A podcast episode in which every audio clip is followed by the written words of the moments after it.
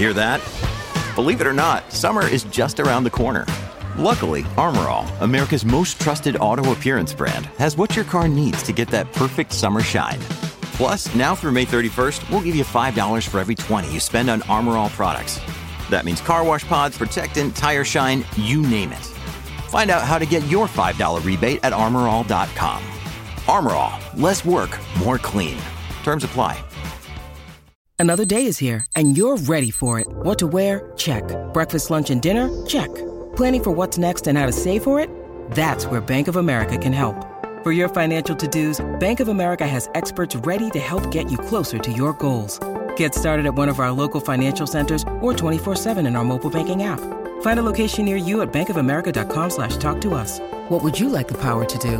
Mobile banking requires downloading the app and is only available for select devices. Message and data rates may apply. Bank of America and a member FDIC. Mary redeemed a $50,000 cash prize playing Chumba Casino this year. I was only playing for fun, so winning this was a dream come true. Chumba Casino is America's number one social casino experience. It's serious fun. With over 80 casino style games to choose from, you too could win life changing amounts of cash. Be like Mary. Log on to chumbacasino.com and give them a whirl. That's chumbacasino.com. No purchase necessary, void or prohibited by law. 18 plus. Terms and conditions apply. See website for details. The voice in the preceding commercial was not the actual voice of a winner. Right.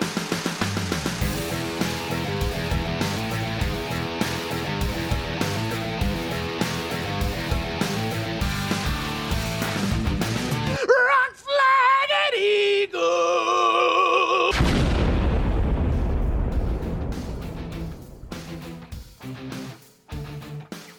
All right, welcome everybody back to another edition of Chair Gaten. I'm your host Rattlesnake, coming at you live once again from Austin, Texas. This is your NASCAR podcast for Belly Up Sports, and today we got a pretty great show coming at you. We got my buddy James over at I Want to Believe NASCAR. I've had him on the podcast before. He's a lot of fun to talk to. Always has uh, you know different take. He, he works in the supercar industry and loves throwback stuff, so he's always fun to talk to. I'm going to get to that in just a minute. I'm doing this episode a little earlier this week because I got an, a pretty big interview coming up Friday, which I'll be releasing next week. Um, yeah, it's, it's a good interview. I think I think people are going to enjoy it. I, I told you, my audience, my listeners, I told you after Austin Dillon, I was going to try to get some more uh, good interviews on here. I've had Bob Pockrass also. Uh, so this is another one that's pretty good. It's it's definitely a name that people talk about a lot, uh, but you're gonna have to wait to hear uh, who that is later. So, with James, we're gonna be talking about you know NASCAR and. Um, We'll probably go over the Coke 600 and the big news that everybody's talking about. It just started yesterday. Is the idea that NASCAR might be transitioning to hybrid engines, which is like the funniest thing to say. Because if you would have told me that a couple years ago, I would have laughed in your face. But um, yeah, it's a possibility. Apparently, it's a rumor that's going around right now. So we'll see. I'm going to talk to James about all that. Uh, first, though, I wanted to start. I had this whole other idea of what I was going to talk about for a couple minutes before I have James on here, and um, it was it was going to be maybe about like cities and stuff like that because I just on the on my Instagram account uh, at Chairgaten, I posted a picture of the uh, what is it, the top five TV markets for NASCAR in 2019 so far. And I was to kind of go over that and then talk about those cities and all this kind of stuff. And I was at the dog park, all right, taking my dog out, uh, Princess Leia, and I saw on Twitter. This is this is what sparked this. Uh, this is why I decided to change, and I had to just immediately get in here and get on the mic to talk about this. Um, Uncle Chaps, or does he just go by Chaps now? I guess uh, from Barstool. Uh, I follow him on Twitter, so you know, he has some pretty good content every once in a while, but he, where's the tweet that started it? He said, After spending the weekend in North Carolina, I'm ready to give you a take. North Carolina has by far the worst barbecue of any region in the country. He ranks, um, he ranks, his, he makes his ranking for top seven. Um, And then he says up here, people are saying, chaps, chaps, Lexington is great. The place I ate, Lexington barbecue. Fair point. But then down here, somebody says, uh, well, you had by far the lesser of the two styles in North Carolina. Vinegar base is 10 million times better. And then he quote tweets that saying, that's what I had. It's shit, rubbish, trash. So, this is why I had to get on the mic. I'm usually a pretty lighthearted guy. I like to have fun. Uh, you know, I don't take offense to many things, but when somebody as uneducated and stupid tries to talk about barbecue, it just frustrates me because he has a big platform and he's saying just stupid things, right? You're um, you're entitled to your opinion. That's fine. But the fact that he said uh, right here he had Lexington barbecue, and then somebody said that's by far the lesser of the two styles. Vinegar base is better, and he says that's what I had. no, you didn't, my man. You did not have it because you just said, although you were in Charlotte, apparently you drove out to Lexington to just to get Lexington barbecue. Okay, that's that's cool. I, you know, I go out of my way to get good barbecue. I guess I can understand that. But Lexington is a style, right? It, it is a barbecue place. There's a place called Lexington, and it's a town, but uh, it's it's their own style. It's it's like the Western North Carolina style, but they call it Lexington and it's different from Eastern North Carolina, and that's what everyone's trying to tell him. Eastern North Carolina barbecue is vinegar based. It's heavy in vinegar and uh, red peppers, and uh, you know it's just chopped pork. It's it's surprisingly different. He thinks he had the vinegar base because he's probably not used to vinegar at all because um, he's lived in Texas for like a year or something and claims to be a Texan all of a sudden. But you know, he he, which is another thing. How are you from Florida and you haven't had vinegar barbecue? That's what all the Southeast is. I know Florida really isn't the South, but that's just insane to me. Anyway, uh, you know, he claims Texas barbecue, so he's not used to any kind of vinegar. So he probably thought, oh, this is the vinegar based um, sauce that everyone's talking about. But no, it's not. That's Lexington. It's more of a tomato based uh, sauce. So he had this tweet of his rankings. Um, number one, Texas, which is fair, you know. Um, Texas is great. If anybody told me, hey, Texas has the best barbecue, I would be like, you know, that's your opinion, and I wouldn't argue it because Possibly they do. It's it's a tough one. I'll get to mine in a second. Number two, Kansas City. Ha! That's laughable. Get the fuck out of here. Have you had Kansas City barbecue? Talk about one of the most overrated places. Number three, Memphis. Yeah, that's that's solid. Number four, Georgia. Okay. Even people in Georgia, and you know I'm saying this because I'm not from Georgia, so if somebody from Georgia might actually correct me on this, but I feel like even people from Georgia would be like, we don't really have a barbecue style. They just kind of like run in between like Alabama and South Carolina styles. You know, they just will use like barbecue chicken and pork and eat hush puppies and have coleslaw. You know, like normal traditional Southern barbecue. But it's not really like a style. So for him, him to rank Georgia at four and forget all the other ones before is insane. And then I, I'm fairly certain this is just a joke. He says number five, California. I assume that's a joke. If, if it's not a joke, then he's just dumber than I even uh, was giving him credit for. And then number six, anywhere else. And then number seven, Carolina. Okay, so to break that down first, Carolina is two different states. Okay, so let's you know uh, address that first. Carolina, two completely different states. Not to mention, within those two states, there's at least three distinct barbecue styles. So you can't just like rank Carolina. You've had Lexington, okay? So you could say like number seven below anything else is Lexington style barbecue. And that's fine. That's your opinion. Uh, you hated it. Maybe it was just a bad day, or you, you know, I don't know. I've I've been to Lexington barbecue and it's good. So I don't know what happened to make you think it's that bad. Uh, I wouldn't say it's the best by any means, but it's good. Um, so yeah, Carolina is not a style. You you should have ranked Lexington. You've never had Eastern North Carolina vinegar, and you've never had South Carolina style, which is mustard. So it, it, you're just wrong on so many accounts. So I decided I would just kind of. Uh, I'd go through, give you my rankings for barbecue styles. It's going to be 10 barbecue styles. It's the only 10 styles that matter. People will say, like, San Diego has barbecue, or, uh, you know, the whole joke with, like, what is that, Brooklyn? Sorry, I'm drinking my Baja Blast. I got to get ready for this. I think it's like Brooklyn or something. Anyway, other people will try to talk about other styles. Those don't matter. These are the 10 styles that actually, um, that matter, that exist. I'm going to go through and explain them a little bit too. I'll start with uh, I guess I'll go through like 10 through 1, right? To uh cuz you're now you're anticipating it. You're listening to this and you're like, "Oh man, I want barbecue."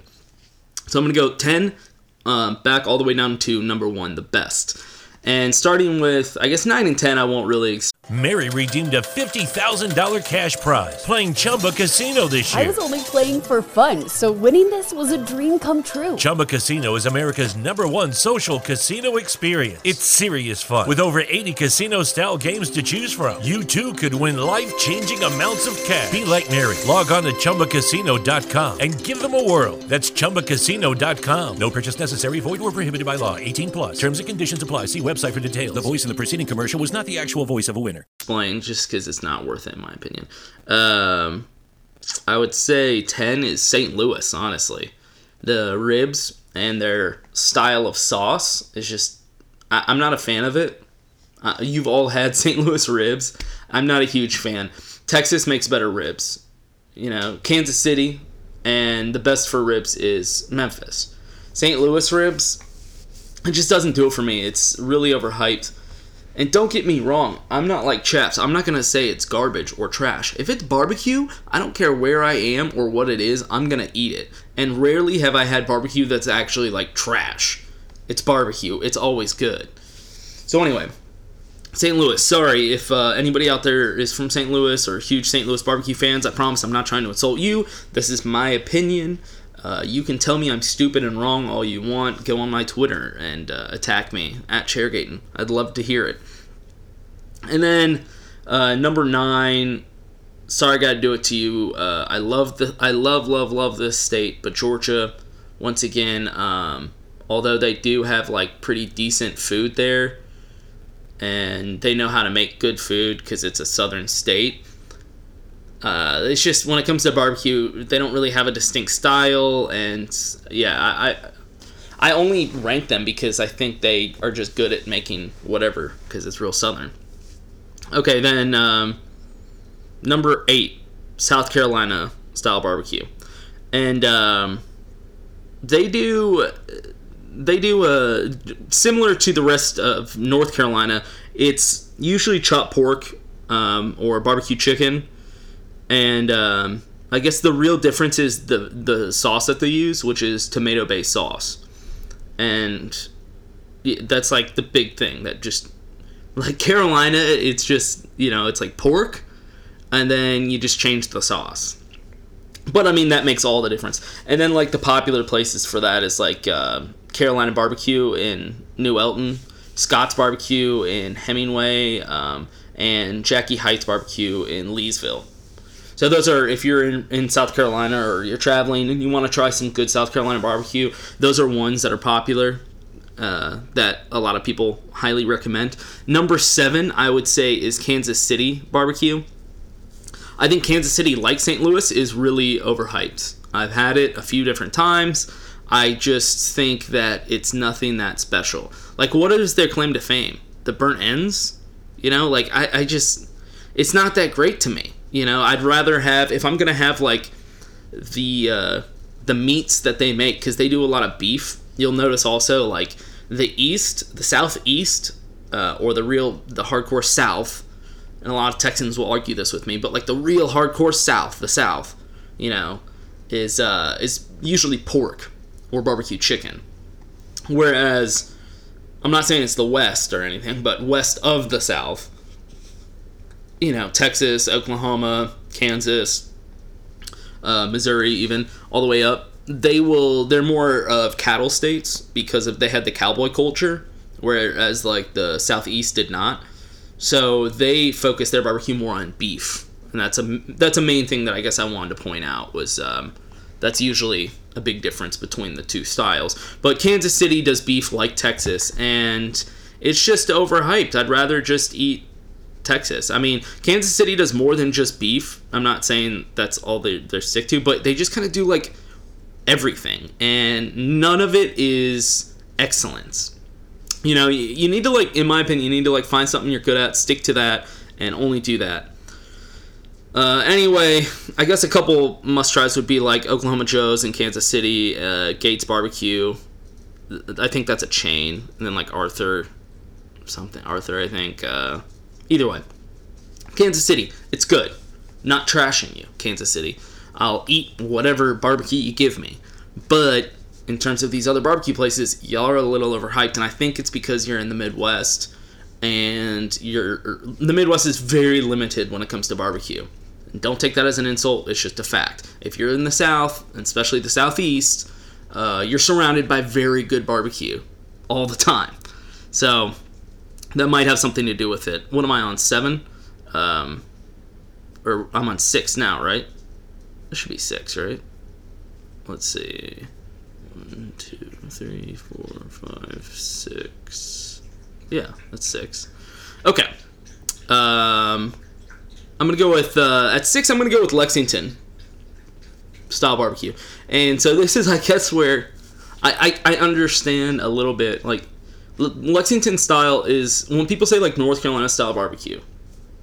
Um, I think most of the time people are referring to Eastern North Carolina style barbecue, the vinegar, because it's so distinct and different, and it's amazing. I'm gonna get to that later. uh, but Lexington, people from you know, if you meet people in North Carolina, it's really funny because there is a divide. It's like anything west of Raleigh, and they love Lexington style barbecue, and that's fine. But anything east of Raleigh, and it's only vinegar. And if you go vice versa, like my, you know, my dad was born and raised in eastern North Carolina his whole life. So if I'm driving through North Carolina with him or something like that, and we're west, essentially just west of Raleigh, he he doesn't even want to stop to get barbecue or anything. He's just like, no, why would I? It's not worth it. So I guess in that sense, he's a little bit like Chaps, right? Uh, but yeah, it's it's it's just different. It's still, um, you know, chopped pork, uh, but instead of using the whole hog, they smoke just the shoulders usually, which is a big difference in the style. And they also use more of a tomato base and less vinegar. Um, must try places is Lexington. Honestly, that's I mean that's the go-to place. That's what the whole style is named after, and I've had it and it's good. So I don't know why. But uh, Red Bridges Barbecue Lodge and Shelby up in there, they're good. And then um, I think Stamey's in Greensboro. I believe that's it. Uh, yeah, it's a good style. I mean, it's still good, but it's definitely not the superior uh, in North Carolina. And if anybody's listening to this and granted, this is a NASCAR podcast, so actually there might be a lot of people uh, listening to this from Western North Carolina or just west of Raleigh. They might hate what I'm saying right now, but sorry, that's just my opinion. Is my take. I've tried all these styles. I'm not just making these up. I've tried all these styles. Been to their uh, the must-try barbecue places, and you know I feel like I've given a good effort to all, uh, to all the best, or I try to and I've tried. You know, I travel around a lot. I've grown up moving around my whole life. I travel for fun. Me and my wife, that's what we do for vacation. We just get in the car. I always prefer to drive over flying because I want to experience the places that I'm going through. So I've never left the United States of America, but I've been to almost every place in America. Um, so I, I got a little bit of an understanding for this. I'm not. I don't you know, I, I can do, you know, brisket and I've done a lot of pig pickings. I know how to do that style, but I'm not like an expert. But when it comes to eating it, I sure as hell am an expert. Uh, after that, I think I'm on five. Let's just go with that. After that uh, is Memphis style barbecue. It's good. It's a it's a solid barbecue. It lives up to the hype. Um, maybe not always. Memphis is very very hyped. Uh, so like maybe not always. I've I've I've had some friends that come back and they go like, "What? it wasn't. You know, it was pretty good, but." Uh, you know, if you're from Texas and you're going out there to get ribs and stuff, like maybe it's not going to live quite up to the hype, but it's still good. You know, they're known for their baby back ribs. Everybody knows that. They do dry rub, um, and traditionally sl- uh, slow smoked over hickory and coated with uh, paprika. So I'd say the uh, uh, must must try barbecue joints. Um, let's see what they have here. A and R Barbecue Memphis, been there. Uh, Germantown uh, Commissary in, in Germantown, which is in Memphis, been there also. Those are both really good places. Um, there's one other Rendezvous or something like that in Memphis. Uh, yeah, it's good. It's good. You've all had it. It's Memphis barbecue. It's baby back ribs. Uh, after that, this is gonna be an upset. I know. Mary redeemed a $50,000 cash prize playing Chumba Casino this year. I was only playing for fun, so winning this was a dream come true. Chumba Casino is America's number one social casino experience. It's serious fun. With over 80 casino style games to choose from, you too could win life changing amounts of cash. Be like Mary. Log on to chumbacasino.com and give them a whirl. That's chumbacasino.com. No purchase necessary, void or prohibited by law. 18 plus. Terms and conditions apply. See website for details. The voice in the preceding commercial was not the actual voice of a winner. Start a journey, not a fad. Kick off your fitness journey with up to $500 off Peloton Bike, Bike Plus, or Tread packages. Choose the package that will take your training to the next level with accessories like our cycling shoes, heart rate band, non slip grip dumbbells, and more. Join now and you'll see why 92% of households that start the year with Peloton are still active a year later. All access membership separate. Offer ends January 8th, 2023. Excludes Bike, Bike Plus, and Tread Basics. See additional terms at onepeloton.com. Oh, three, four. Yeah, this is number four. People are gonna be a little confused by this, but honestly, I gotta go Alabama barbecue. Uh, easily the most underrated style. People forget that they have a, distinct style. It's, always forgotten, and um, it's really good though. It's criminally underrated, and they just love like meaty sandwiches, which I'm I, I love about that play. I, I love going to bar, uh, Alabama because they'll put a bunch of just meat on a sandwich, and they'll fill it with anything from like pork to barbecue chicken, top it with some slaw, and then they do this uh, white sauce, which is a combination of mayonnaise and vinegar. Which is sounds weird. I'm usually not like a fan of mayonnaise, but when it's on like the barbecue chicken, it's really good. It's very good, and there's a reason. You know, Alabama is the southern state. It is so southern, and I'm pretty sure it's traditionally overweight. I love Alabama, and I love their food. Um, Big Bob Gibson's barbecue in Decatur. It's a popular one. Uh, Dreamland, they have like locations all over, but that's one of the best chain barbecue places I've ever been to. I've been to their location in, in Tuscaloosa. Uh, I think two different ones in Birmingham. Maybe one was in Hoover or Mountain Brook. Uh, I've been to oh, and then also in Huntsville, I went to one. I, yeah, so I've been to like at least four Dreamlands, and they've always been good. And uh, it's it's a chain though. Um, Bob Sykes also is a is a good place. Highly, highly, highly recommend trying it. Don't overlook Alabama barbecue be, because everybody else does for whatever reason. Number three, another real big surprise that people probably don't even know exists. Um, East Texas barbecue and I think a lot of people don't know that's a thing, but it is. Everyone just thinks of Texas as like brisket, right?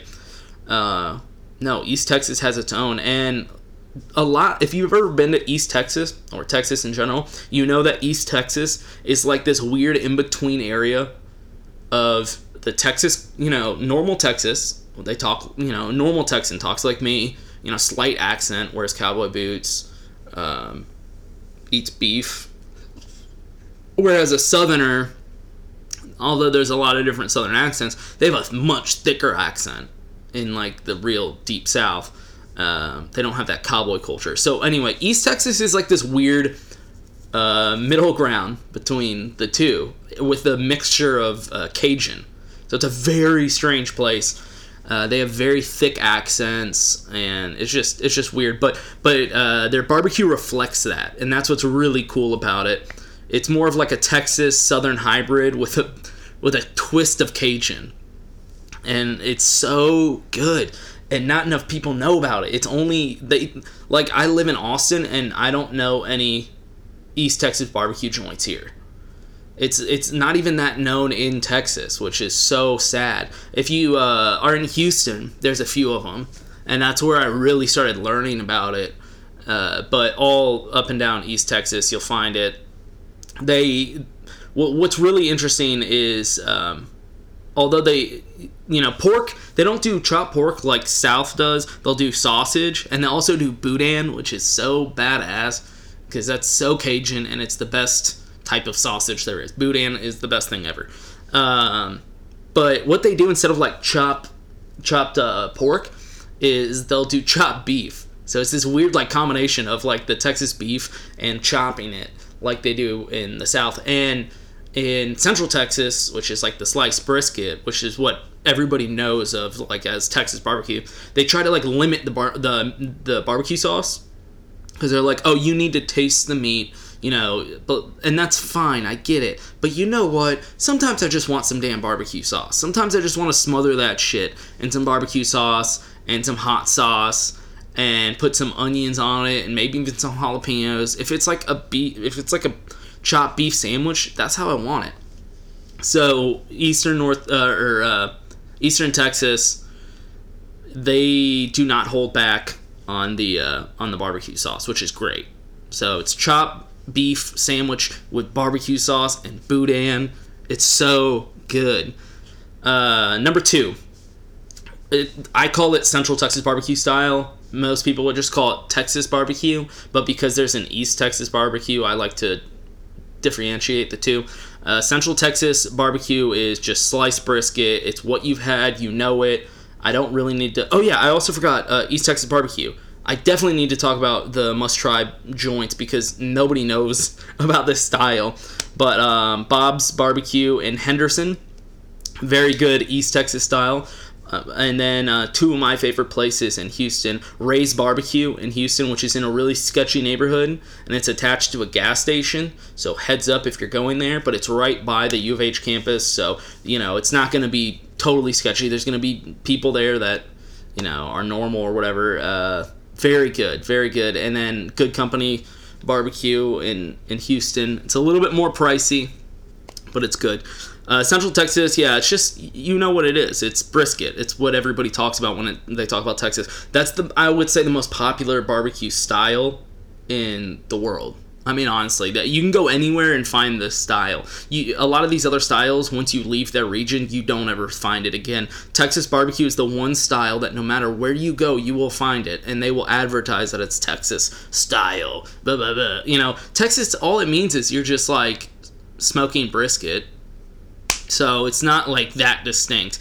The sauce, the sauces are, you know, aren't that distinct either, but it is in my opinion, second best. If somebody wanted to argue the best, I wouldn't argue that because it's that good. I mean, when when you have a good barbecue in Texas, you know it, it's just incredible.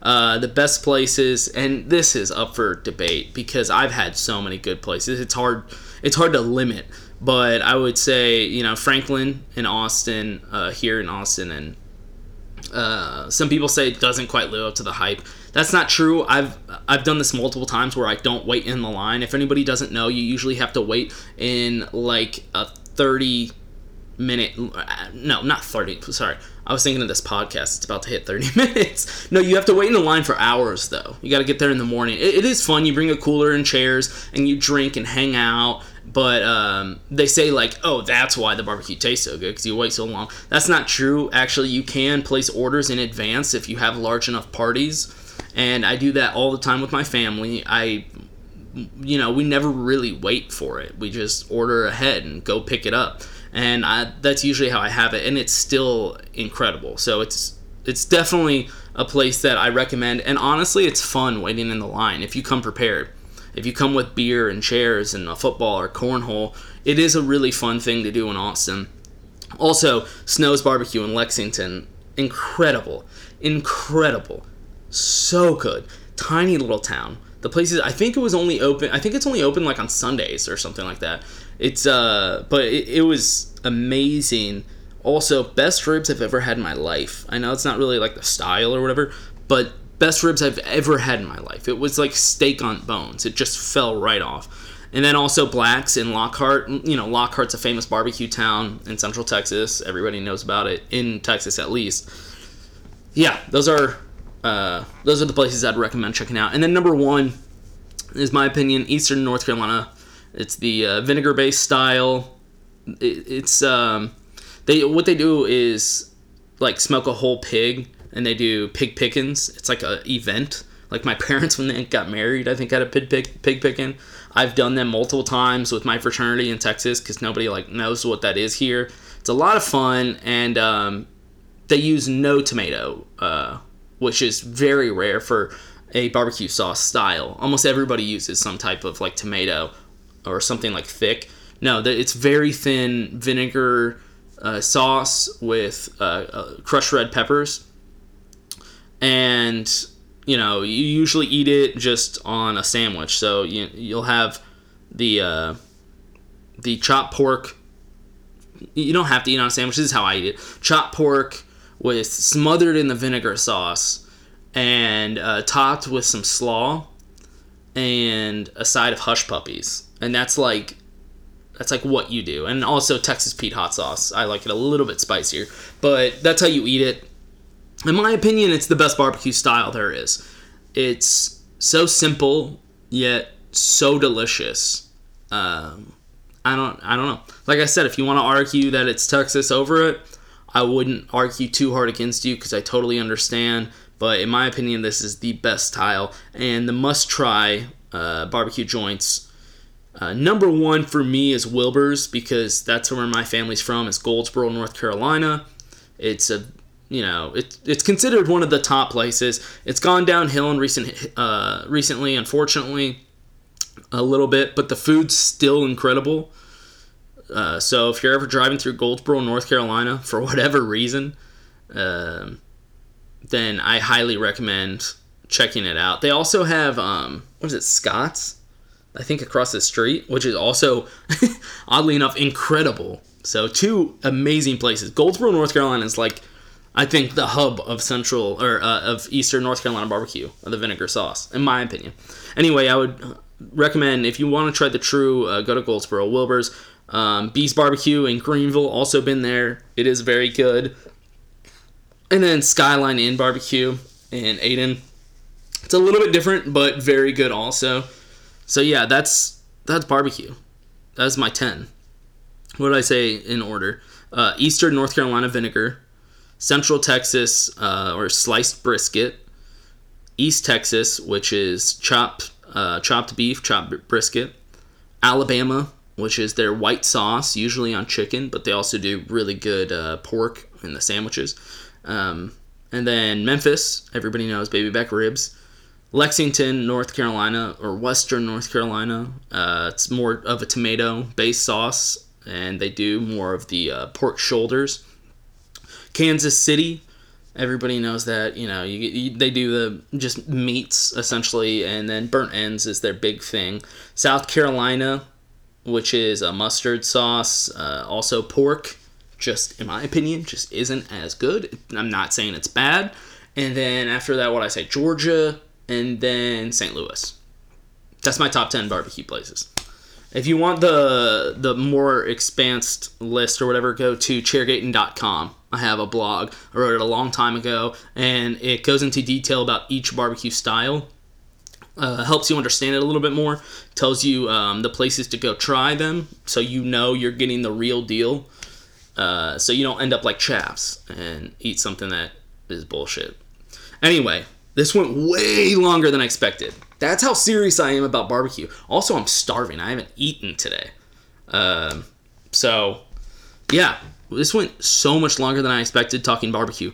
So, you know, I guess this is going to be kind of a two parter, just a heads up. This is going to be a very, very long episode. So, if you want to uh, do an intermission, pause it, whatever, and um, come back and listen you know later on in the week or something like that or during the weekend you know uh, you'll have something else to listen to i would pause it now and then come back and listen but yeah let's get right into the discussion with james it's good to be on here thanks for having me back rattlesnake Yeah, you, give a plug. What do you uh, you got your socials, your YouTube. By the way, your Instagram, like, are you paying for likes and shit? Because I don't believe you have blown up. Uh, I wouldn't say blown up. I'd say the numbers are, are doing good for sure. And it's all about pushing content. So if you guys want like good quality content that's continuous and constantly put up, hit me up on Instagram at I want to believe NASCAR. Uh, that's probably the best source of um, social outlets you can get at me, or you can hit me up on Twitter at IWTB NASCAR. Um, but I, would rather do the Instagram page. I don't know. I'm just trying some different things. There's uh, some newer platforms and some I feel like integrations. So I feel like you've blown up in terms of like when I first had you on the podcast, right? And I, I feel like you had nowhere near 832 followers. Um, mm-hmm. Which, you know, I'm sure people are like, oh, that's not much. But the ratio, you only follow 96. And then you always get like hundreds of likes on your photos. Look, this one, 569 likes. What kind of ratio is that? You have 832 followers? Who gets that shit? Uh, I mean, that's just all. Honestly, uh, some free advice from from my other job, which is a lot of social media content management. Uh, you just have to continuously post. You have to be constant. Yeah. If that's you're posting where, that's like where I regularly, suck.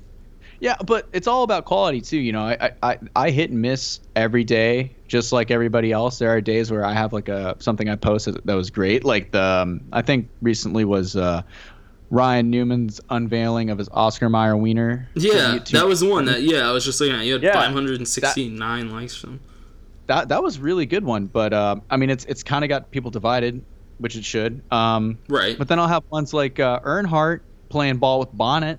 you know that didn't do as great though i mean really because i notice if i hashtag a bunch of stuff with just dale earnhardt i always get a bunch of likes you got it you got it you got to dale yeah that i mean it's the truth. yeah exactly daily dale, dale some, to, yeah yeah race the daleness anyway my listeners don't uh-huh. care about our social content but y'all should uh, go follow him if you already don't which i'm sure you already do welcome back uh, thanks man yeah so right before we started recording we'll get into the other stuff, the more current news. Right before we started recording, we were talking about uh, what'd you say, the W series, right?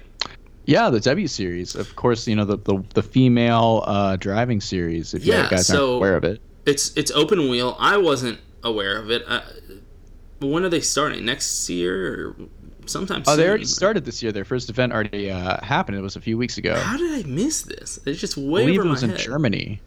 See, but this oh, yeah. is my point. This is what I wanted to talk about this is the point. I keep up with motorsports pretty well, right? Um, obviously, NASCAR is my main one, but I, I know when there's an F1 race on. I know when there's an IndyCar race on, even if that's only like twice a year.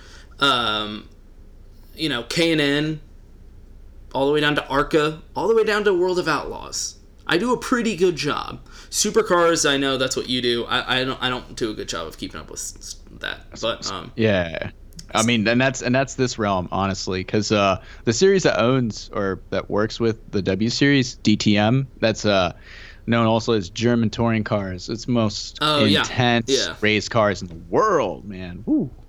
Yeah, and I like those. Yeah. That would be sweet. I just don't see it. Like nothing ever pops up. Send me more stuff, by the way, so I can watch. I will. You, you know what we need? We need the fans. Let's all start crowdfunding and bring Speed TV back because honestly. Yeah that's that's what got me into a lot of this series yes. and uh, open wheel racing and sports car racing. Because they have and, and Mav other TV, things. right? Um, What's up? Mav TV. Have you watched that? Mav Mav is good. It's just. Did they have supercars? They, they don't have any like you know sports cars or you know European series. Unfortunately, every everything's got its own like specialized thing. You know, like how you have the you have you have Hulu and the Netflix and every other streaming platform. Right. It's, it's really kind of the annoying. same thing with racing. Yeah. I mean, rally cars is the same too. You get like a yep. a, a bundle. You pay like thirty dollars a month to watch all the rally content you want. Because I was but, just um, at my future sister-in-law's family's ranch over Memorial Day, and they had Mav TV on their cable, and I was like, oh, I've never actually got to like really watch it because I don't have cable, and um, it it seemed to be mostly like drag racing, late models they even had boat racing. Um, did, did you see a tractor pull? Those I did are quality. Not. I did Oh not. man, I saw that on an Applebee's once, and it had tractor pull. I was like, woo! I used to in high school. We used to go to um, the uh, mud drags. I don't know if they do that in Florida. Oh yeah, we we have mudding is like a, another culture here. Yeah. it's like the mudding capital of the world. Okay, because I was like Tampa. with my redneck friends, uh, obviously, and we were so white trash that in high school, uh, you had to like pay per person in the car, and we would all hide in the trunk, and um, th- it was like two dollars a person.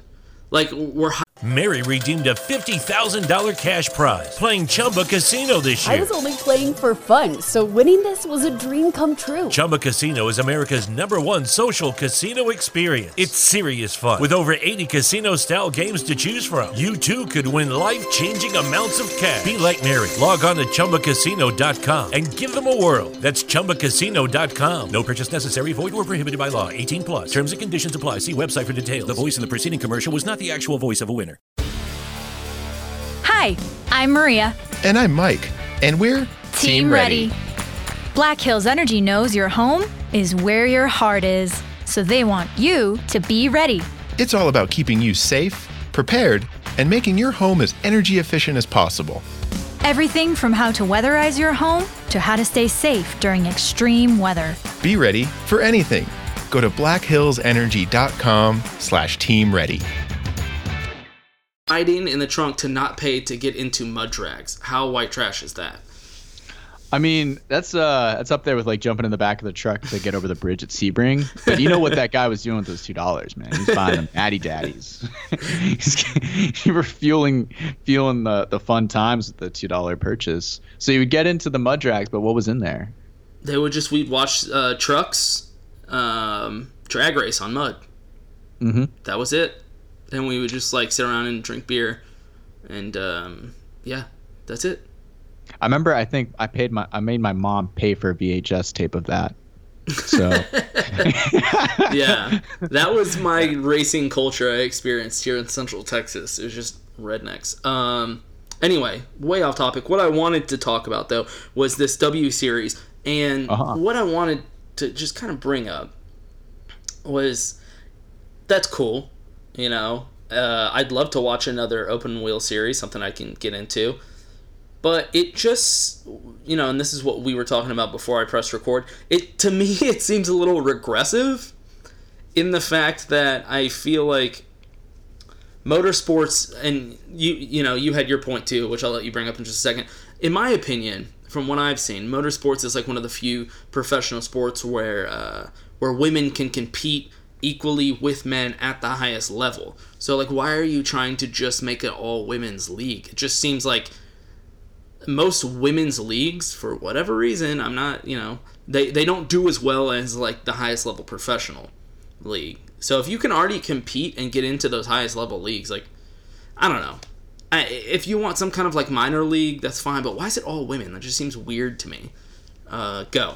Let me hear your argument um, I mean, it's the problem with with with racing, especially once you get towards the ladder, the top ladders of open wheel racing, is there's a lot of you know old guard there that still believe that women don't have a place in the driver's seat, and I mean that's kind of at, at any level. i didn't know richard motorsports. petty was an open wheel Yeah, yeah, Rich, Richard, I've got a lot of complaints with you, and that's one of them. Uh, honestly, yeah i, I saw those guys- quotes uh, I mean, like you got like head guys at Red Bull saying that too. So I mean, it's it might be an R thing if your team is related with R at first. uh, but you know, honestly, yeah, th- that's a big problem. Is people don't see women as having this role, whether it's in the driver's seat or somewhere within the paddock. Um, because there are a lot of strong female engineers and and mechanics too throughout motorsports, uh, and a lot of them don't get that opportunity because of it could be the sexist vibe or just uh, mentality that's just been brought on and 'Cause, like- just no one's trying to change the wave and i guess they're trying to change the wave and hey, I, I get your I, I totally agree with your point. I point. guess it's and maybe it's more of an open wheel thing, and you know, I'm Yeah. sure Richard Petty's in stock car racing, so I'm sure there there are.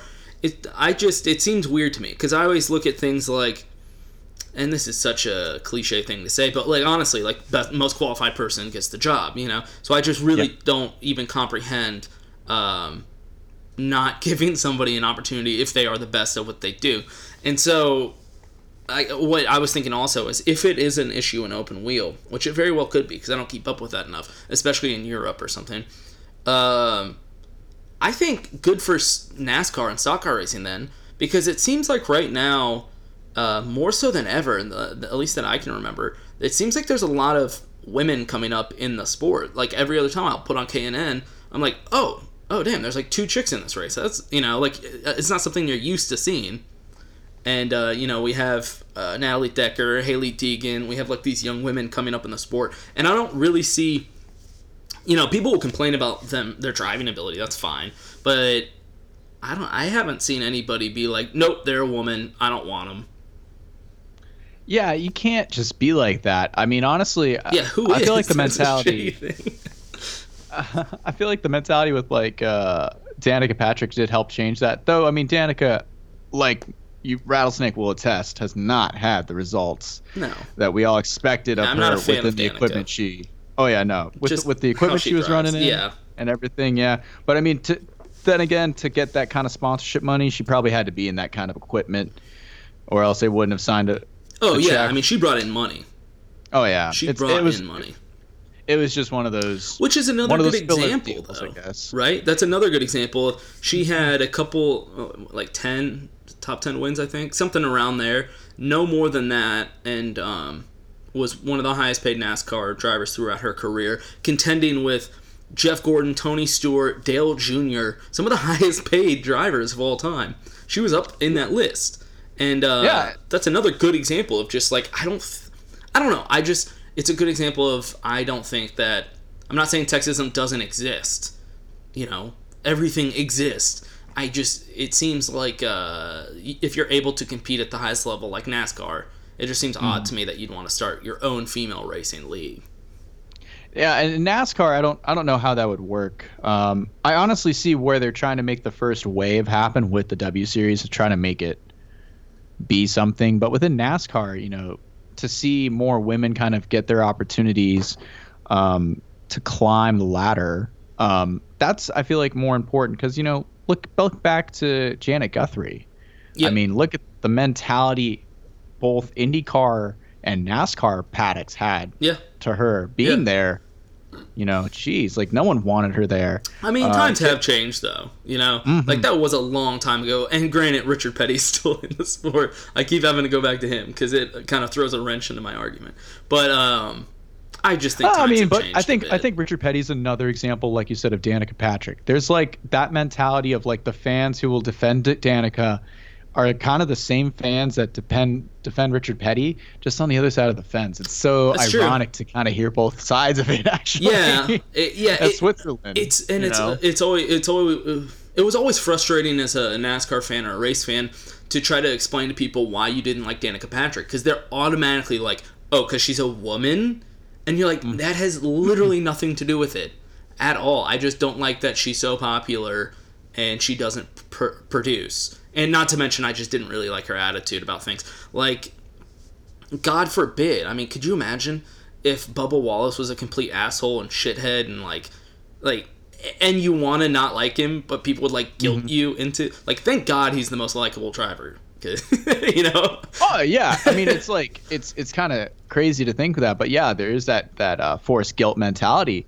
Uh, when Danica was around, it was like, yeah, you don't like her just because she's a woman. I mean, Right. sometimes you you could probably get a, a crowd of people that would do that for Bubba, uh, because of or even Daniel Suarez too, because of of just their difference Yeah. uh, that they bring, I'm or sure even Eric it. for example. Yeah. yeah. Um, It's like- I just don't hear those opinions. You know.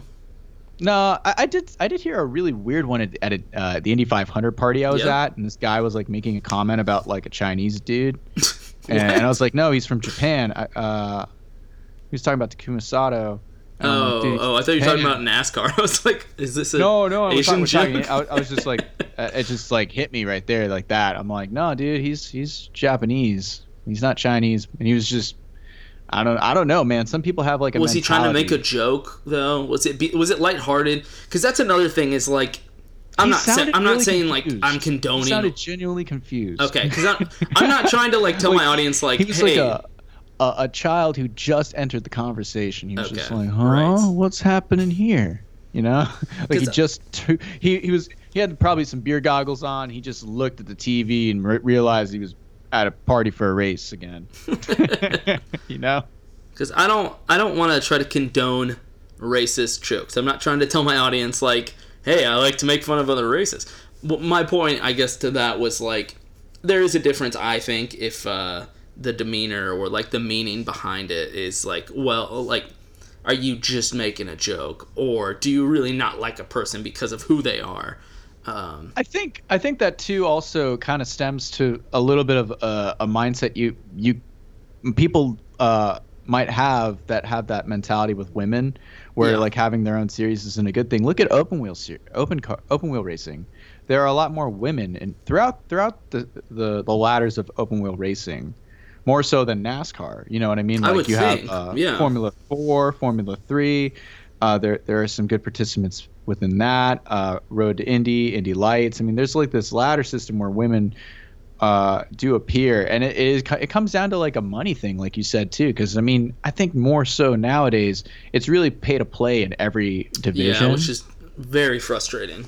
Yeah, and it's like you, you get that you lose that genuine, you know, coming up story like we had with Dale Earnhardt. Which is I mean, it's never. And and the pay to play thing is actually we're gonna in a minute talk about the uh, rumors of hybrid engines, and that's a big thing that I wanted to bring up. Hopefully, you know more a little bit more about the hybrid engines because maybe you've uh, been around them. But yeah, I guess to wrap it up, my, my whole thing is I don't care. I'm not against uh, the W series. It's fine, and you know maybe I'll even watch it just because it's another thing to watch that's racing. It just seems strange to me. Seems a little regressive in one of the few major you know sports uh, where women truly can compete at the same level. It just seems weird. I don't know. Um, anyway, do you want to do a recap of the Coke 600? Yeah, sure. Let's break it down because there was a lot of, you know, at the end of 600 miles, the uh, results list always looks much different than it would at the end of any other race. So I'd say we just let's break it down. Uh, how about you start it off with uh, position number one? Well, I can tell you, um, I watched the whole thing while we were at the ranch. Uh, you know, my wife understands. She knows I gotta watch every race. Uh, I don't know how the rest of the family felt, but I sat inside while they were making s'mores and everything and eating dinner. Uh, it was a really good race, really entertaining the whole time. Um, a lot of lead changes, and this package continues to prove all the haters wrong Mm-hmm. that's like my that's like my biggest take takeaway from this is how many weeks in a row have we had really quality racing that we aren't used to seeing Yeah, and it's and it's throughout the pack racing too. You know, you don't just see it, you know, amongst the top ten, which has been great too. The top ten, the top five being so close, and there being a lot of parity. But you know, throughout the field, just great quality racing, and from you know all of the cars, you might see like you know BK Brad Keselowski, he might be up in the top five. You know, at one point in the race, next thing you know, bam, he's battling for 15th, and you got like everyone having hard fought battles for 15th.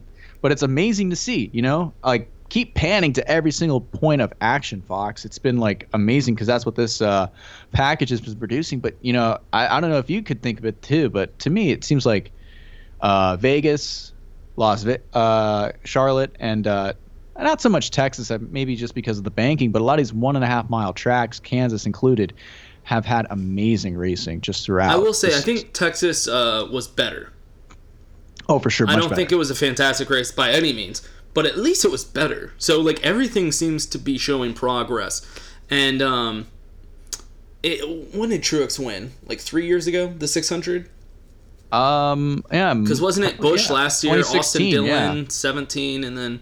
Okay, so yeah, he had like half the laps led. He led like 150 laps, but when he won three years ago, he had like over 300.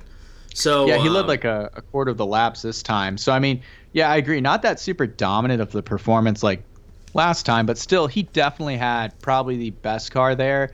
Yeah, I would say honestly, the only person who had a better car than him was Kyle Busch.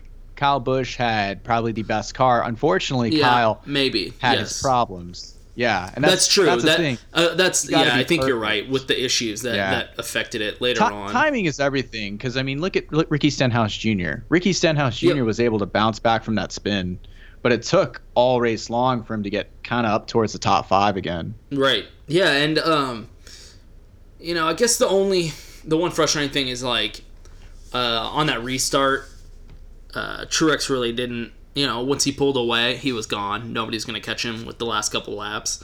Oh, on the final restart. Yeah, Yeah, I mean, yeah, but- you kind of you kind of knew that. Right, and that's the thing. I've seen some people use that as like a negative, but I'm like, I it's not a negative. That's just racing. Like he had the momentum on the restart when everybody else lost their momentum, and he pulled Yeah. away. And he has a good car. You know, it's only a couple laps. They're not going to be able to catch him. That's just the fact of the matter. You know, like he had the better restart. That's what happens. So And honestly, if Kyle Busch probably would have gotten clear sailing and the clean Yeah, air, and he almost probably would have set sail I think he would have too. Uh, Anybody he almost had it. at that point. Yeah, like I don't If know if Logano would have had the better restart, yeah, any of those guys. Yeah, because it's it's really interesting. I've I've I've said this before on on on my channel. This is definitely a restart package. This is the package you want to have when there's ten to go. Yeah. And it's Yeah. all on the line. You're going to see four or five wide racing throughout the pack, and you're going to see some amazing things. But with that, you're going to see amazing results because people who are able to stay on the lead lap and take advantage of lucky dogs and just kind of being there at the end can get amazing finishes like uh, Corey LaJoie. I mean, he finished like top 12. I mean, that's great for him and his team. Yeah, Mr. Face on the car, you know what I mean? Yeah, it is. Uh, this package does seem to be favoring drivers that are good at restarts and definitely Mhm. hindering guys that aren't as good at restarts. I've noticed that a lot. Do you like restarts, Rattlesnake? I do. Are you good at them on on uh, on heat? I do like restarts because it makes the race more exciting. But it seems like every time there's a damn restart, it's when a driver I like is in the lead. so I'm like, damn it, damn it. Um, I keep thinking back to like the All Star Open. I'm not like diehard um, Daniel Hemric, and the Open was the best racing I've maybe ever watched. So it was okay. It was worth it. But I remember, you know, in the stage one when Hemric had a 1.8, 1.86 lead uh, Yeah. over Larson and with only a couple laps left, clearly going to win. And then the restart comes, and uh, you know that that kind of thing. So I like restarts. It's exciting. It's fun, but it sucks when it's against you. Not to mention, I was so frustrated uh, in stage three when Kyle Larson took out Austin Dillon, not on purpose or anything, um, but yeah, that that just upset me because as an Austin Dillon fan, he's won this race, one of the only two races he's won. So I'm like, all right, Daytona 500's already passed. I need him to win this one. So Yeah, I, I- I'd give it to Austin. He tried to really try. He really tried to get through that hole. Um, Obviously, Kyle Busch behind him got through. Not to say that you know, if Austin would have slowed up, he would have got through. He might have bettered his chances, but he ultimately saw that chance to go to the to the bottom. It just closed up. It's Yeah. just how fast things happen. yeah, you you just got to take yeah you got to take one of the directions, and he went with the wrong one that day. Yeah, it No, happens. yeah. And uh, either, either way, he got a Coke Zero at the end of the night. So Yeah, and Kyle Larson is one guy that you know never would mean to do anything. Like, you know, so yeah, you can't be upset at anybody. Everybody did their jobs. Everything was normal, and you're just upset that your driver's not in it anymore. But it though, is though what it is. ironically, he he took out both the tie the, uh, the I Dillon know, brothers. and I saw He so did- many Dillon brother haters on Twitter, and they're like, "Oh, Kyle Larson's my new favorite driver. He took out both Dillon brothers." God, just go fuck yourself. I don't. Um, yeah, being Austin Dillon fan's hard out here, man. Yeah. Okay, so that's Coke 600. Anything else? Any other little tidbits you want to add? Um. Yeah. like the only thing I would add it, is so. that it, I'm I'm just sad that this is the last oval race at Charlotte this year. It was fir- oh, first and only one. I mean, that's it. That's Yeah. Uh, uh, we got Roval next, so a little little disappointed because I always look forward to the October And they were race. all so good. I know it's it's it's over now. We have to look forward, I guess, to uh, Las Vegas is still on the schedule, and um, a few other ones left in the season, but uh, Dude, Kentucky's man, looking interesting. With this package, Kentucky could be a it would- very good race. Yeah, because that that track is aged now again, and I feel like once it's seasoned a little bit, um, it, it it's just I don't know produces better racing, and these tires are too are really good. Uh, and those tire problems from Joe Gibbs Racing being like, I feel like that definitely was like their own causing. And it wasn't like a manufacturer thing Yeah. from you know years. So Goodyear this year has been really doing. Lucky Land Casino asking people what's the weirdest place you've gotten lucky? Lucky? In line at the deli, I guess? Aha, in my dentist's office. More than once, actually. Do I have to say? Yes, you do. In the car before my kids' PTA meeting. Really? Yes. Excuse me, what's the weirdest place you've gotten lucky? I never win and tell. Well, there you have it. You can get lucky anywhere playing at LuckyLandSlots.com. Play for free right now. Are you feeling lucky? No purchase necessary. Void where prohibited by law. 18 plus. Terms and conditions apply. See website for details. Hi, I'm Maria. And I'm Mike. And we're Team Ready. Black Hills Energy knows your home is where your heart is, so they want you to be ready. It's all about keeping you safe, prepared, and making your home as energy efficient as possible. Everything from how to weatherize your home to how to stay safe during extreme weather. Be ready for anything. Go to blackhillsenergy.com slash team ready. been great adapting to this uh, platform and understanding that the corner speeds are going to be much more different and higher and producing a good tire to let everybody race on. Yeah, yeah. I mean, you? overall, the just the racing this year has been incredible. And uh, Oh, yeah. I was saying it last week on this podcast. Just you know, what a terrible year for so many NASCAR fans to give up on NASCAR. like this is the one Un- year you should have stuck through it, man, because it got Unless- good. Unless you've heard the the words of our Lord and Savior uh, Dale Earnhardt Jr. and a lot of fans have come back because of him. Like I've heard uh, from like just testament on testimony on his podcast. People are like, "Yeah, we're coming back. You know, we you know we hear your podcast. We're watching the sport again." So unless you're those people, you've been missing out because like man, it's been the best. I don't know. It's just like every every race it progressively gets better, and I feel like a lot of the uh, naysayers continue to shut up as it gets better. too. Yeah, I, I mean that's the best way to explain it. the The more the season is going, the less I'm hearing from them because they're just keep getting proven wrong, and I was not expecting that. You know, I was just trying to stay optimistic. I was like, I got to put on a happy face this season, but uh, no, it's been incredible. Oh yeah, you know, insert our Taylor Swift here because you know haters gonna hate, hate, hate, hate. Oh, that's yeah, that's where I'll put it. And speaking Yeah. of inserting, uh, you know, sound bits, uh, you want to move over to talking about the rumors that everyone's talking about. Uh, I think it started yesterday, right? Yeah, The too much hybrid. change is. Too much change is not a good thing. That's the climate. I don't know where this rumor stemmed from. You know, I've been like looking through the the NASCAR.com article where uh where Brad Keselowski kind right. of uh, I've read that. That was a while it. ago. Um, and because I feel like a lot of it stems from there. You kind of go got to go back a little bit in time. And there was something else. I think it was Adam Stern. Adam. Stern's recent release where they, they were talking about it. That's where I think it's really brought everybody to a buzz. I, this is where I've just gotten to, just kind of like looking through them some some stuff and digesting a lot of uh, a lot of take too. I mean, uh, if you follow me on Twitter, you guys saw kind of what I said uh, after Facts NASCAR. Um, had had his two cents about it. um, What did you say? I can't. I, I, I'm I'm all about uh, having turbocharged four cylinders, man. Let's, I figured let's go you for would be something based like on. that. Well, I But mean that doesn't surprise me based on like, you know, the type of racing Mm-hmm. that you keep up with too. That's Oh yeah, no. As a sports car racing, as as a, after getting into sports car racing a little bit more and working within that discipline, you understand the value of like low horsepower cars and even rally cars. Um, rally, in rally racing, you can have all the horsepower in the world. It's not going to win you the rally. Uh, and that's what's really cool about that discipline. Um, it, you throw a horsepower out the window, but you look at other forms of motorsports like F1, where you know they had a point in time where it was these beautiful, huge engines strapped to these you know four-wheel chassis that the, they would just strap a human being into and be like, "All right, yeah, go." It's like a jet. Yeah.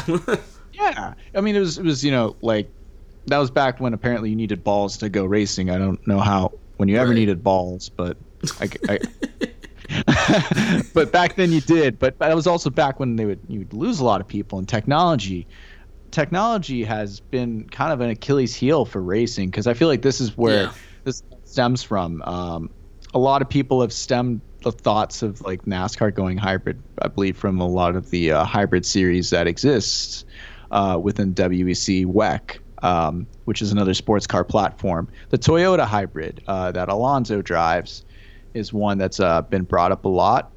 And if you want to be, you know, bring that to the equation, you can. But honestly, there's only one in the category. It races by itself. Like Porsche had one, and Right. Audi had. one. Yeah. This, they both bowed out years ago. Yeah. Uh, Yeah, I was reading about that. And, and it's understandable why they did. It was just extremely expensive, and Toyota's Toyota used hybrid technology probably from Prius to develop that. That's what I would think. Yeah. Yeah, but I mean, like, I mean, you can look at supercars like a McLaren, uh, and some of their models use hybrid technology to, to increase the the car's horsepower by 200. So you have a, a 400 horsepower, you know, gas engine, and maybe like a 18 horsepower electric motor by itself. But when you configure it, you can take that electric motor and convert it to help gain 200 additional horsepower. So now you have a 600 horsepower power plant.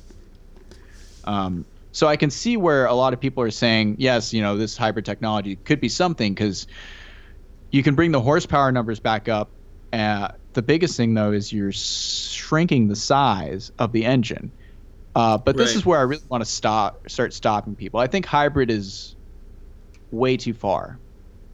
Where you got to walk before, you got to crawl before you walk, and hybrid is like you're running with the baton, and you're, you know, you're Daniel Hemric with your two second lead, and then the caution's going to come out. You know what I mean? Yeah. Like you think you got made. It's not hybrid is not it's not going to happen. First off, we need to start to understand how to shrink the engines. NASCAR needs to understand how to shrink the engines and make a reliable six-cylinder engine that's going to go 500 miles. You know, back in the Busch Grand National days, they had six-cylinder engines. They just weren't reliable. That's why they went back to V8s. You know, the Goody Dash series used to run. I, I believe, if if if I'm not mistaken, they ran like four cylinders and six cylinder engines in the Goody's Dash series, and they would run those cars on the high banks of Daytona. Though I mean, the the downforce wasn't that great on them, and you would see these flips, and there's always crash compilations with them flipping. Right. But still, th- those were four cylinder engines. I mean, that's where I feel like NASCAR needs to work with that, and they can because I mean, look at a company like Roush Yates. Roush Yates goes and competes in WEC. They go and compete in these really big sports car races at IMSA, and they've won the big ones, the 24 Hours of Le Mans. They've run well at Daytona in the 24 hour and the 12 hours at Sebring as well. They understand how to make reliable power plants that are not just typical V8s. I believe those were six-cylinder turbocharged engines in the um, the GTS. Uh, so it, it just shows that you don't always have to have a big V8. Yeah, a big V8 would be dope and be amazing, but unfortunately, that's not what you get in your car. You know what I mean? Uh, and that's something too. I had a discussion with that with another fan. Uh, they they were pointing out, oh, does Camaro or Mustang even make a, a, a hybrid car? And I found in a motor trend article, I believe that was saying that they will in a few years. I believe um, 2020 is the release date that they're trying to push for a, a hybrid Mustang for Ford, which is great. But I mean, it doesn't exist now. And that's what upsets fans. They want it to exist now. If you're going to base it off something, let it exist now. Otherwise, let's just keep it as is for the purist's sake. Which also brings up another great point, like Denny Hamlin. Denny Hamlin talking in the media center when they were like, "Oh, is it important that the 600 is 600 miles?" He's like, "I don't care. Yeah, All I, I care talked about that last. race." Yeah, last week. Yeah, I mean, Um, your thoughts on that were, were great to hear. Uh, I mean, I don't know if if if you kind of do you feel like the the purists of the sports are, are the ones really rising up and wanting this big horsepower and not wanting hybrids? Well, so yeah, I guess here's my some of my takes. Um, I don't understand. I've been doing as much research, research as I can, I, and I'm not a mechanic. I don't understand the engines like uh, like the professionals do, right? So I can't really say um, anything that that way, right? Because I'm just gonna sound stupid. And I've also, you know, understood after reading a bunch of stuff that it really wouldn't or shouldn't change the sound of the car, which is a big thing for people. Um, because I've seen some people making fun of people for saying that, but the sound of the car is a big deal in race cars. That's just everybody knows that. that. That's how you know you you can tell a certain race car by how they sound. So that's that's one thing you do want to try to keep as close to um, always being the same as possible for NASCAR. You you want that sound, but I think everyone's saying like hybrid has to happen eventually. And maybe that's true. Um, it does seem like all the manufacturers are going that route, and it seems like them talking about this or this rumor coming out uh, is just another way to attract another another manufacturer because it's no secret that they've been trying to attract another manufacturer. Um, so I think all this talk has only has that to do with it, right? They just want another Yeah. manufacturer.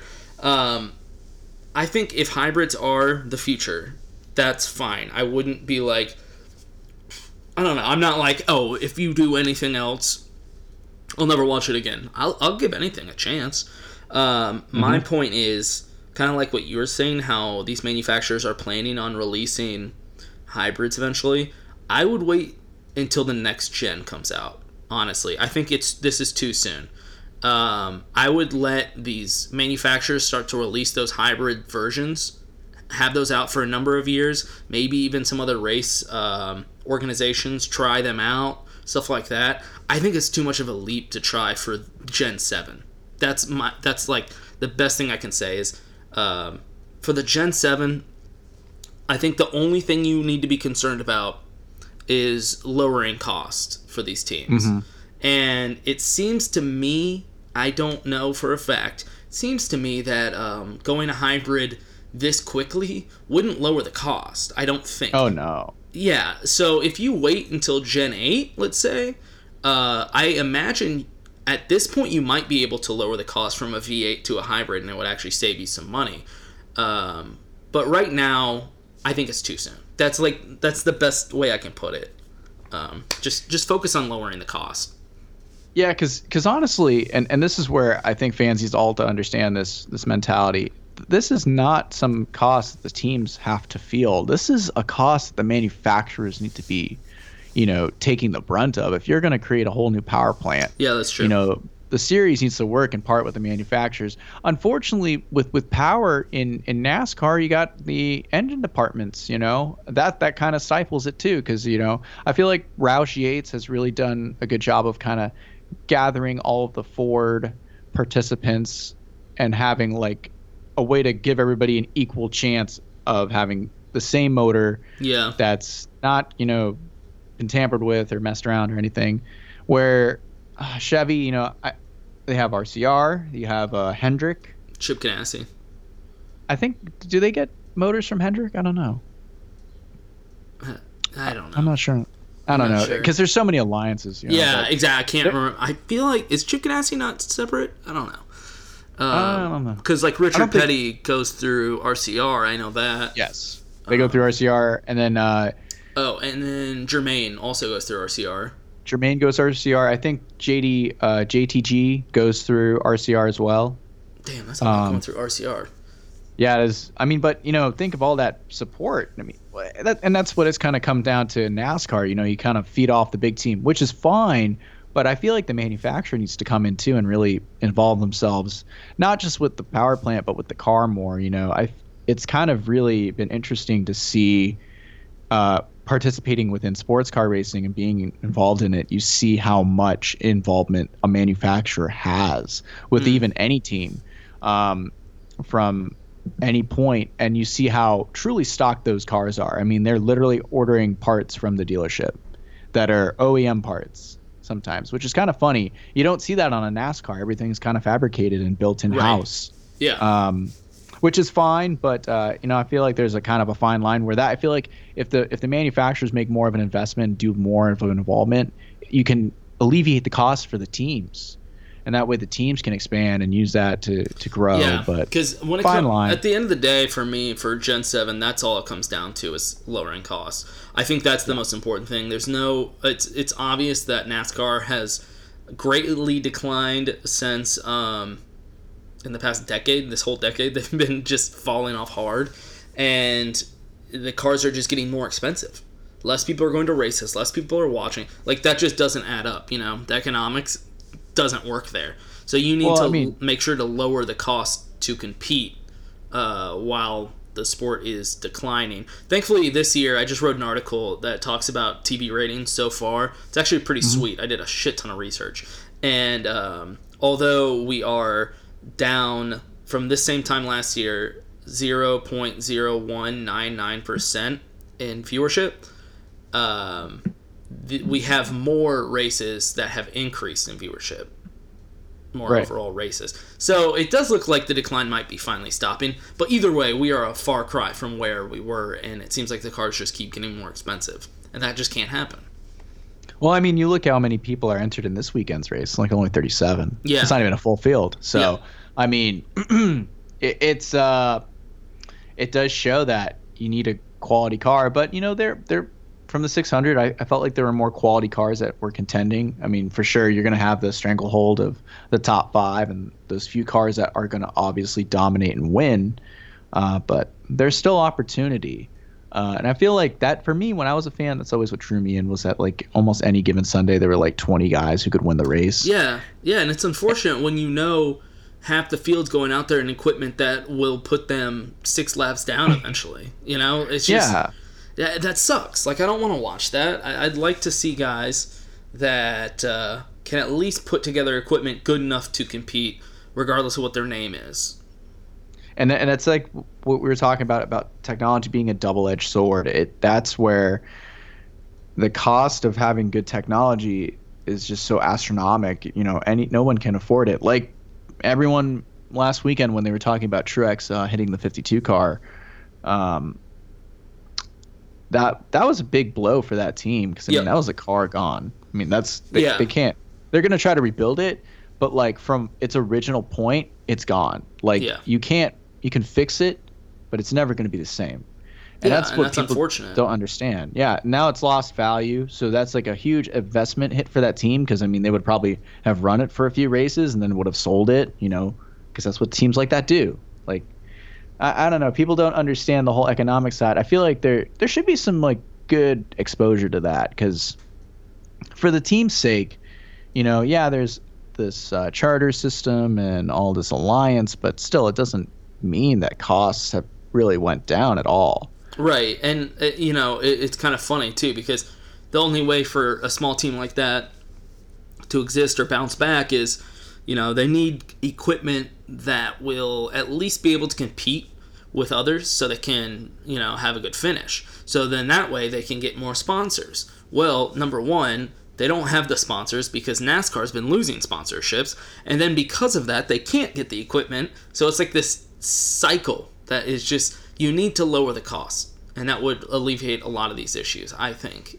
Um, so they need that's that's my whole thing about uh, the hybrid rumors. I don't care. I just think that that's not what we need to be focused on right now.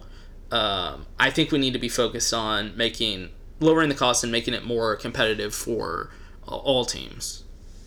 And it's just a hybrid theory, man. Oh, and that's the outro song. There we go. Yeah. So, thanks for coming on. Yeah, no problem, man. It was really great. I hope uh Oh, hope which, I get to come on again. Which uh, hybrid theory song am I playing? We just- and gotta- for all the listeners, they're currently hearing it. So, uh, what what what am I playing right now? oh, we gotta be we gotta be playing crawling. Okay, Um, that's what I'll be playing. Crawling. How Yeah. how long can I play it before I get in trouble? Fifteen seconds. 15 seconds. Okay. All right. This has been about 15 seconds. Uh, thanks for coming on. And I'll have you on again soon because Eric left Austin. So you might start to replace him as the most reoccurring guest. Oh, that's fine. I don't mind that. Let me know. I'll put like some graphics together so I can promote it on my page too. Yeah. Yeah. Well, I made you a design and you hated it and you called it stupid. So I didn't say it was stupid. yeah, you were like, Whoa. shut up. You're fat. This is stupid. No, see, as someone who's had to endure years of cr- constructive criticism, I didn't even say anything. So, thanks for coming on. Uh, we'll see you next week. Peace. Peace. Can't you see you're not making Christianity better? You're just making rock and roll worse. Mary redeemed a $50,000 cash prize playing Chumba Casino this year. I was only playing for fun, so winning this was a dream come true. Chumba Casino is America's number one social casino experience. It's serious fun. With over 80 casino style games to choose from, you too could win life changing amounts of cash. Be like Mary. Log on to chumbacasino.com and give them a whirl. That's chumbacasino.com. No purchase necessary, void or prohibited by law. 18 plus. Terms and conditions apply. See website for details. The voice in the preceding commercial was not the actual voice of a winner.